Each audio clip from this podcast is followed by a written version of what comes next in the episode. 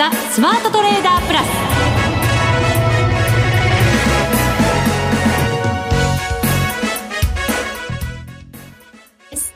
この時間はザ・スマートトレーダープラスをお送りしていきます。この方にご登場いただきましょう。国際テクニカルアナリスト福永博之さんです。こんにちは。よろしくお願いします。よろしくお願いいたします、さてさて相場ですけど、はい、昨日は高値引け、はい、で今日も高値に近いところで引けてっていう感じになりますから、はい、先週お話伺った時とはちょっとなんとなく引けかじ方が変わってきたというか日中の動きが変わってきたというかそんな感じしてきたんじゃないですか？そうですね、えー、まああのー、まあ、今日はそうですね。確かにあの高値近辺で終えたっていうところですけど、まあ、小幅ですけどね。そうですね。26円高ですから、えー、まあ、ただあの日中は200円以上値下がりする場面が午前中ありましたので、はい、まあ、そこからするとあの指数はまあちょっと持ち直し傾向と、うん、また昨日もそうなんですが、まあ、特にあの昨日はトピックスの方があのまあしっかりしてたというような印象でしょうかね。はい。あの、日経平均株価は昨日は、あの、まあ、昨日の午前中の安値を5番にこう割り込む場面があったんですけど、えー、トピックスはまあ午前の安値を割り込まずに、まあ、そのまま、えー、持ち直していったと。はい、あと今日もですね、日経平均株価トピックスともに、えー、一時先ほどお話しましたように日経平均株価では200円以上値下がりする場面があったんですが、まあ、こちらはちょっと戻して終えたという形ですね。はい。で、確かに戻し歩調にはなってるんですが、ん？がですよ。ががつきました？そうなんですよ。ここがですね、ポイントなんですけど、あのー、今のこの状態っていうのは、どちらかというと本当にあの、価格は横ばいなんですよね。はい。で、特にトピックスは横ばいなので、これが本当にあの上に離れるのか、あるいは下に離れるのかで、あの、結構大きな違いになってしまうんですよね。そうですか、はい、なんかテクニカル的にもちょっと良くなってきたのかなと思って今日は番組始めたんですけど。いやあの良くなってるのは良くなってきてるんですよ。とい。うのは、あの25日線が横ばいに変わってきてますからね。そうなんですよね、あその辺後から聞こうと思ったのに、はい、もう言っちゃいましたオープニングで後ほどあのもっと詳しくお話しますから、はい、よろしくお願いします、それでは番組進めていきましょう。この番組を盛り上げていただくのはリスナーの皆様です。プラスになるトレーダーになるために必要なテクニック心構えなどを今日も身につけましょうどうぞ最後まで番組にお付き合いください。この番組はマネックス証券の提供でお送りします。スマートトレーダー計画はい、ドンそれでは、まずは株式市場の動きからお伝えしていきましょう。改めて日経平均26円66銭高21,803円95銭。今日の高値、1時11分につけた21,825円97銭でした。ちなみに安値が10時10分21,555円49銭。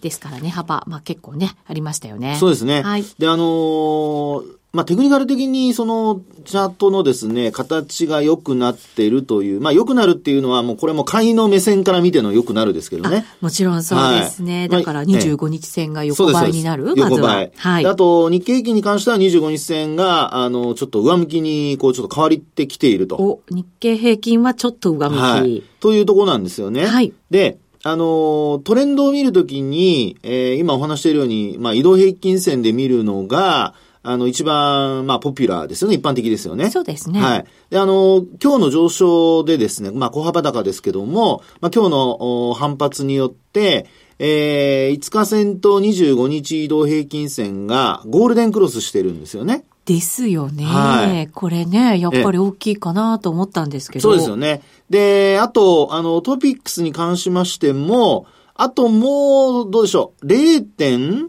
点、えー、3ポイントぐらい。0.3ポイント。はい。で、えー、一応5日線が25日線を上回るゴールデンクラスが、クロスが発生すると。はい、もう間近。本当ですね。目前。えー、目前ですね。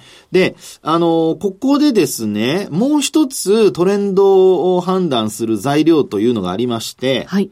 これはあのー、シンプルなんですけど、あの、移動平均線とはまたちょっと別なんですけどね。トレンドを見るやつはい。はい。これ何かというとですね、取引時間中のあの、高値と安値なんですよ。はい。はい。で、あの、ここのところ、今週に入ってから、高値は先ほど内田さんの話にありましたように、まあ火曜日ですね。えー、高値引けして、それが高値になってるんですよね。はい。で、一方で今日まで見てみると、実は、あそうか、火曜日が高値引けでしたね。そうです。火曜日高値ですね。はい、で、今週の、あの、安値が実は今日の安値なんですよ。うん。ですから、これで見ますとですね、高値を上回って、えー、形が良くなってきているというわけではなく、取引時間中安値を下回る場面があったんだけども、なんとか持ち直して終えているという、そういう、まあどちらかというと下向きの方向が続いている形にはなってるんですよね。そうか、水木と、はい、高値は切り下げてしまっていて、そうです、そうです。安値も今日に限っては切り下げてしまったということになるんですね。そういうことになります、ね。付け値は別にして。ええですから、取引時間中にですね、こんな形で、あの、まあ、前日ないしは、まあ、今週というふうに切った場合、はい。そこの安値を取引時間中に割り込むことがあるってことは、まあ、やっぱりまだ本調子ではないと。いうふうに捉える必要があるのかなとは思いますね。ただ、こう、売りにくい環境になったっていう感じなんですかね、これ見ると。ね。あの、移動平均線が見ますと、はい、今の内田さんの話のように、あの、25日線が、まあ、例えば日経平均だと少しだけですけど上向いてきてたりだとか、で、今日のように、あの、取引時間中、こう、まあ、200円以上値下がりする場面があっても、あの、戻してくるっていうことを考えますと、はい、まあ、売る、まあ、売りポジションを持っている人にとっては、なかなかちょっと売りづらくなってきて、うんまあ、買い戻しが必要になってきているっていうのは確かにありますよね。はい。ただ、ここで重要なのは、うん、あの、値幅を伴う下落が一度でも起こってしまうと、もう一気にまたデッドクロスに入っちゃうっていうことも考えられなくはないってことなんですよね。すごい微妙なところなんですね。そうです。えー、なので、あの、移動平均線的には、あの、上向きに変わったり、あるいは価格も25日移動平均線、5日線を両方、あの、上回って、はい、えー、推移しているという状況ではあるんですけど、あの、実際のところは、今話したように、値動きの方向を見ると、高値が切り下がって安値も切り下がっているっていう風な流れになってますから、これは、あの、ちょっと、まあ、そのせいでだと思うんですけどね。終値ベースで見るとほぼ横ばいなので、はい、週初の、あの、終値で、えっ、ー、と、比較してもですね、結構あれなんですよ。あの、ほとんど動いてない状況なんですよ。というか逆に下向いてますよね。あの、3月12日、今週月曜日スタートしたところでの終値が21,824円なんですよね。はい。で、今日の終値が21,803円ですから、まあ、どちらかというとやっぱりこれも切り下がってると。うん、そうですね。はい。なのでですね、えー、あの、えー、内田さんのその指摘にあるように、株価は、あの、確かに、えー、こう、しっかりしつつあると。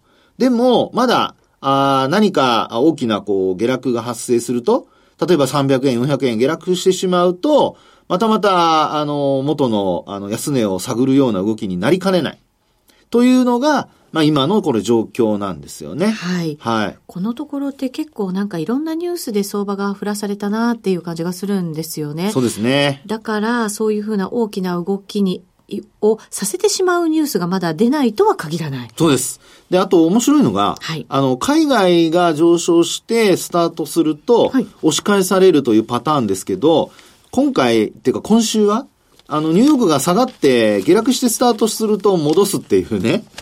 なんでしょうね、それは。これ天の弱ですよね。どうしたんでしょうか。ねえ、はい、これまでは下落してスタートすると、まあその後下落が続くとか、意外と日中の動きでもですね、朝の動きからそのままその流れが続くっていうケースが結構あったんですけど、はい、それが、まあ、あの、今週に入ってみるとですよ、まあ先週からは、あの、高く始まって売られるっていうね、陰線が多かった週でしたけど、今週は逆に陽線が多くなってる週になっていると。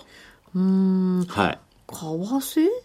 為替も確かにあるかもしれないですけども、ええ、おそらくですね、これ見る限り、まあ、やっぱりあの、25日線とあと200日移動平均線ですかね。はい。この200日移動平均線が相変わらず上向きを続けているので、えー、なかなかやっぱりこう ETF 買いだとかがある状況を考えますと、売りづらい。はい。ね。で、売り込みづらいということから、まあこんな風に下がって始まると、買い物が入って、えー、株価の方はどちらかというと、まあ、高値は切り下げるっていうことは、これやっぱり買い上がるところまで行ってないってことなので。そうですね。勢いはない。そうです。はい。で、そうした中で、えー、まあ、陽線を形成していると。ですから、こういう要線の時には、まあ、あの、先週の陰線もそうなんですけど、まあ、その、まあ、陰線と陽線のその数が多いからといってですね、その方向に、あの、動くのかというと、それもなかなかね、っていうのも、あの、先週陰線が多くて、今週陽線が多くて、水準的には上に上がってきてるわけですから、はい、これも全然、あの、陰線の流れが続いてないわけですよね。そうですね。ですから、今週陽線が多いからといって、来週陽線が続くとも、まあ、あの、移動平均線の向きだとかそういったところからすると、一旦下落して終わるようなことになれば、もうすぐに打ち消されちゃうと。ですので、本当にあの今こういう揉み合いの時っていうのはですね、あの、売買タイミングがすごく重要になりますので、はい、株に関して言うと、本当に、あの、高値掴みはしないことと、それから押し目で、まあ、あの、売らないことですね、ショートする人は。という、その、常に、ええー、まあ、どちらかというと、えー、高値で始まったら高値のところが伸びるのか伸びないのかを判断して、まあ、そこからアクションを起こすっていうのが、あの、セオリーかなと、まあ、今の、あの、一番有効な、あの、トレンド、あるいはトレンドを見てですね、えトレードを行う、まあ、ポイントになるんじゃないかなっていうふうには思いますね。ただまあ、商いも増えてこない中、そうです、そうです。ありますから、やっぱり方向感出づらいんでしょうね。ええ、そうでしょうね。ニュースもなんかこう、いろいろ先が見えなくて、織り込めない状態でもありますしね。いや、本当その通りだと思いますね。うん、ですから、まあ、外部環境は、あの、なかなかね、読みづらい状況になってきているのでですね、まあ、株式市場としても、あの、やっぱりこう、レンジをね、えー、ある程度こう、投資家が、あの、見据えて、まあ、それをですね、あの、目処に、目安に、売ったり買ったりしていると。はい。ですから、あまあ、高値です。つかまないように、あとは安値で売らないようにっていうのを心がけて、えー、うまく、うまあデイトレードする人はその日のね、えー、動きに乗っかってほしいなというふうに思います。うん株単独の材料で考えると、はい、やっぱり決算発表までもう待つしかないんですかね。そうですね。内田さんいいこと言いますね。もう私はもう本当にあの正直決算発表まで待つしかないと思ってますけどね。あそうですか。はい。まあそれまでに観測記事だとかいろんなものはもちろん出てくると思いますけど、はい、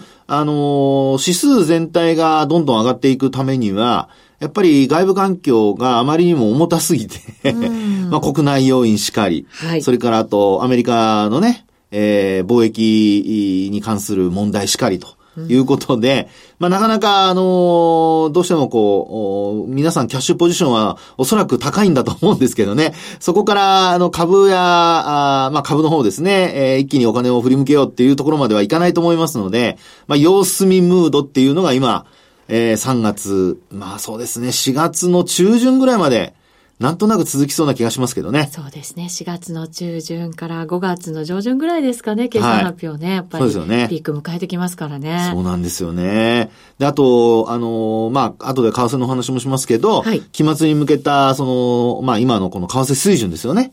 これもあの、企業業績に、えー、想定為替レートとして、いろいろと影響を与えてきて、えー、きますので、はい、まあ、そこらあたりも、やっぱり、ちょっと気になるとこですよね。そうですね。3月、はい、やっぱりね、ちょっと円高になりやすい傾向はね、毎年例年あるんですけど。ねはい。ただ、あの、チャート的にはですよ。はい。ドル円は、ひょっとしたらひょっとするかもしれないというね、フォーメーションをちょっと作りかけてはいるんですよ。フォーメーションっていうと、そのろうそくの並んだ形ですね。そうです、そうです、そうです、そこがね、ちょっと私は実は楽しみなんですが、はい、まあその前に。はい。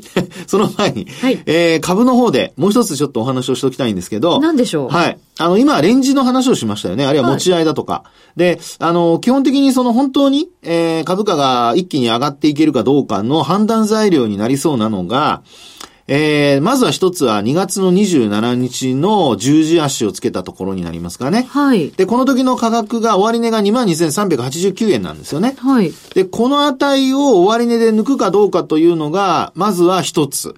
はい。はい。で、もう一つ。実はそのすぐ上にですね、今、あの、下向きになってきた75日移動平均線があるんですよ。うんうん、で、この75日移動平均線の値が22,616円なんですよね。はい。ですので、えー、25,500円の手前、さっきお話した22,389円。それからあと、今お話した22,600円台、616円。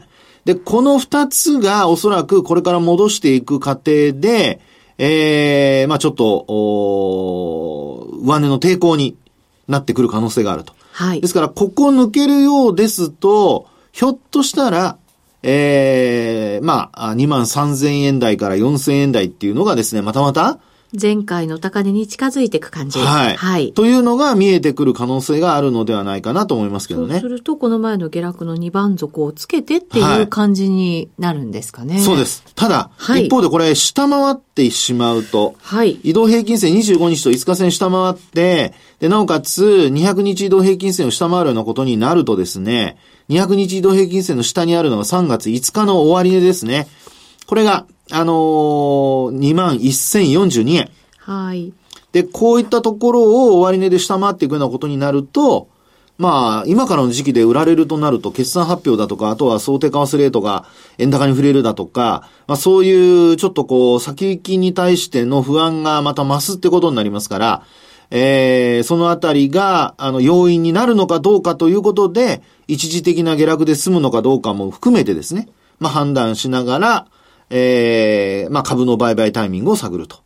で、さ、あの、下げても今お話したように、一時的なものであれば、あの、まあ、要は、おしめ買いのね、チャンスになりますけど、そうじゃない時には、ちょっと下に降らされるってことも考えられなくはないので、そこ要注意ですよね。はい、で、その、今お話している下向きに仮に行った場合と、行った場合の日経平均株価の形と、それから次にお話ししたい、為替の形が。フォーメーション？フォーメーションが。はい。結構ね、あの、これから連動したら面白いなというところなので、それをちょっとお話したいと思いますね。福永さんが楽しそうですね。いやいやいや久しぶりにフォーメーション分析の話ができるっていう。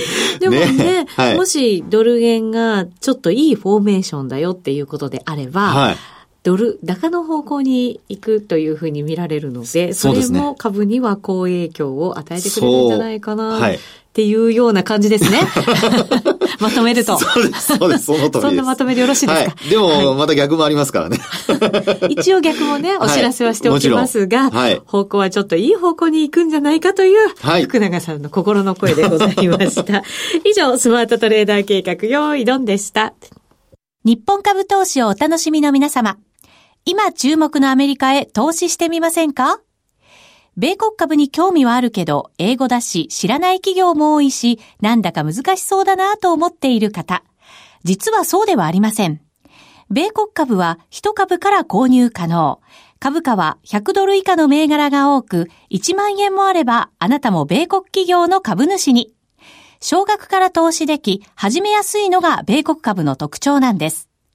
多くの企業では、配当は3ヶ月ごとに支払われ、配当金をもらえる楽しみがたくさん。最近は日本でもサービス展開しているアメリカ企業が増えており、日本人にも身近になったことで、米国株投資を始める方が増えています。マネック証券の米国株取引サービスはお得がいっぱい。取引手数料は業界最安水準の税抜きで約定金額の0.45%。業界最安水準の1取引あたり最低5ドルから、特定口座にも対応しており、厳選徴収を選択すれば確定申告は不要。取扱銘柄数はオンライン業界最多の3000銘柄帳。さらにさらに、米国株を初めてお取引されるお客様は、最初の20日間限定で、取引手数料を最大3万円までキャッシュバック。米国株なら、マネックス証券。今すぐマネックス証券米国株で検索。配当金は各企業の業績などにより金額などが変わることがあります。米国株式及び米国 ETF、リート、予託証券、受益証券発行信託の受益証券などの売買では、株価などの価格の変動、外国為替相場の変動など、または発行者などの信用状況の悪化などにより、元本損失が生じることがあります。お取引の際は必ず、契約締結前交付書面を十分お読みください。マネックス証券株式会社、金融商品取引業者、関東財務局長、金賞第165号。ザ・スマートトレーダープラス。今週のハイライト。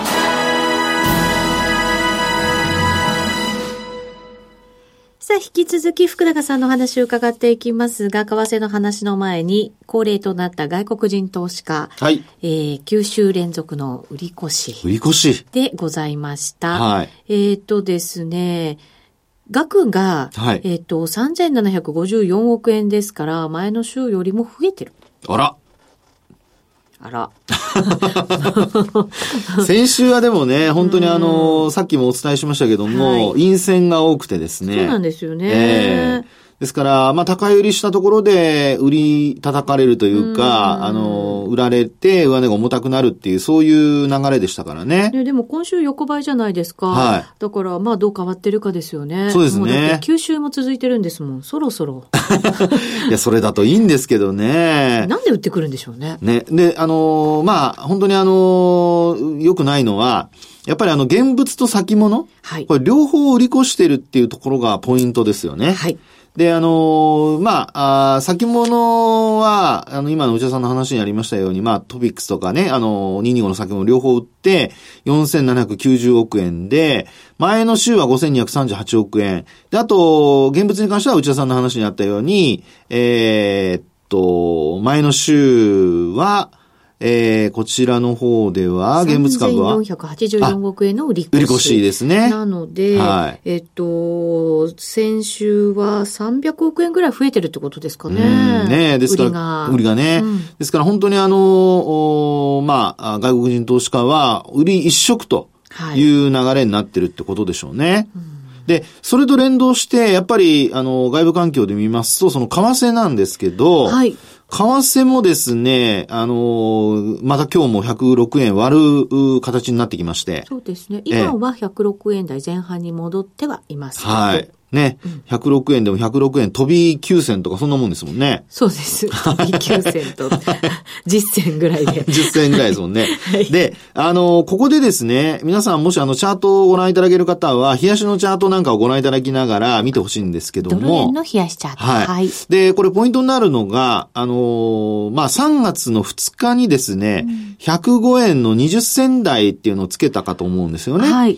で、そちらのが、まあ一番、あの、直近で今年に入ってからね、あの、ドルの安値になりますけども、はい、一方で左側に目をふ、えー、移すとですね、今度は2月の16日見ていただくと、105円の50銭台というのが、うん、まあその前の高値だったわけですね。はい。円の高値、ドルの安値と。で、直近はっていうと、今日、あの、今お話しましたように、105円の70銭台にまたまたちょっと入ってきていて、入ってくる場面があって、まあ、要はこのままの状態でもし、下げ止まって週末上に上がっていくっていうか、ドルが強くなっていくようなことになると、はい、トリプルボトムになってしまうかもしれないですね。なってしまうって。なるかもしれないですね。売り目線ですか？いやいや、そういうわけじゃないんですよ。はい。あの、まあ、どちらの目線でもいいんですけど、はい、そういうふうになっていくとですね、はい、これ、ポイントとしては、あの、トリプルボトム一旦形成したとなると、えー、価格の戻りというのが、えー、まあ、あの、強まると。で、さらに、これあの、3月の13日に、107円の28銭台っていうのが、まあ僕のところでは28銭なんですけど、はい、まあ20銭台っていうのがあるんですが、これもですね、3月の13日ですね。はい、これ抜けてくるようなことになると、それこそ、トリプルトップ完成に近づくと。で、えー、一番、その、さっきお話しした、2月の16日の105円の50銭台からの、うんえー、今日までの期間の中でのドルの一番高いところが、107円の71銭っていうところですね。これ2月の21日なんですけども、はい、ですからこの107円70銭台抜けて終えていくようなことになると、まあそこまででも今からまあ1円からまあ2円ぐらいの差ありますけども、これもし抜けるようなことになれば、結構ドル円の流れが変わるかもしれないですね。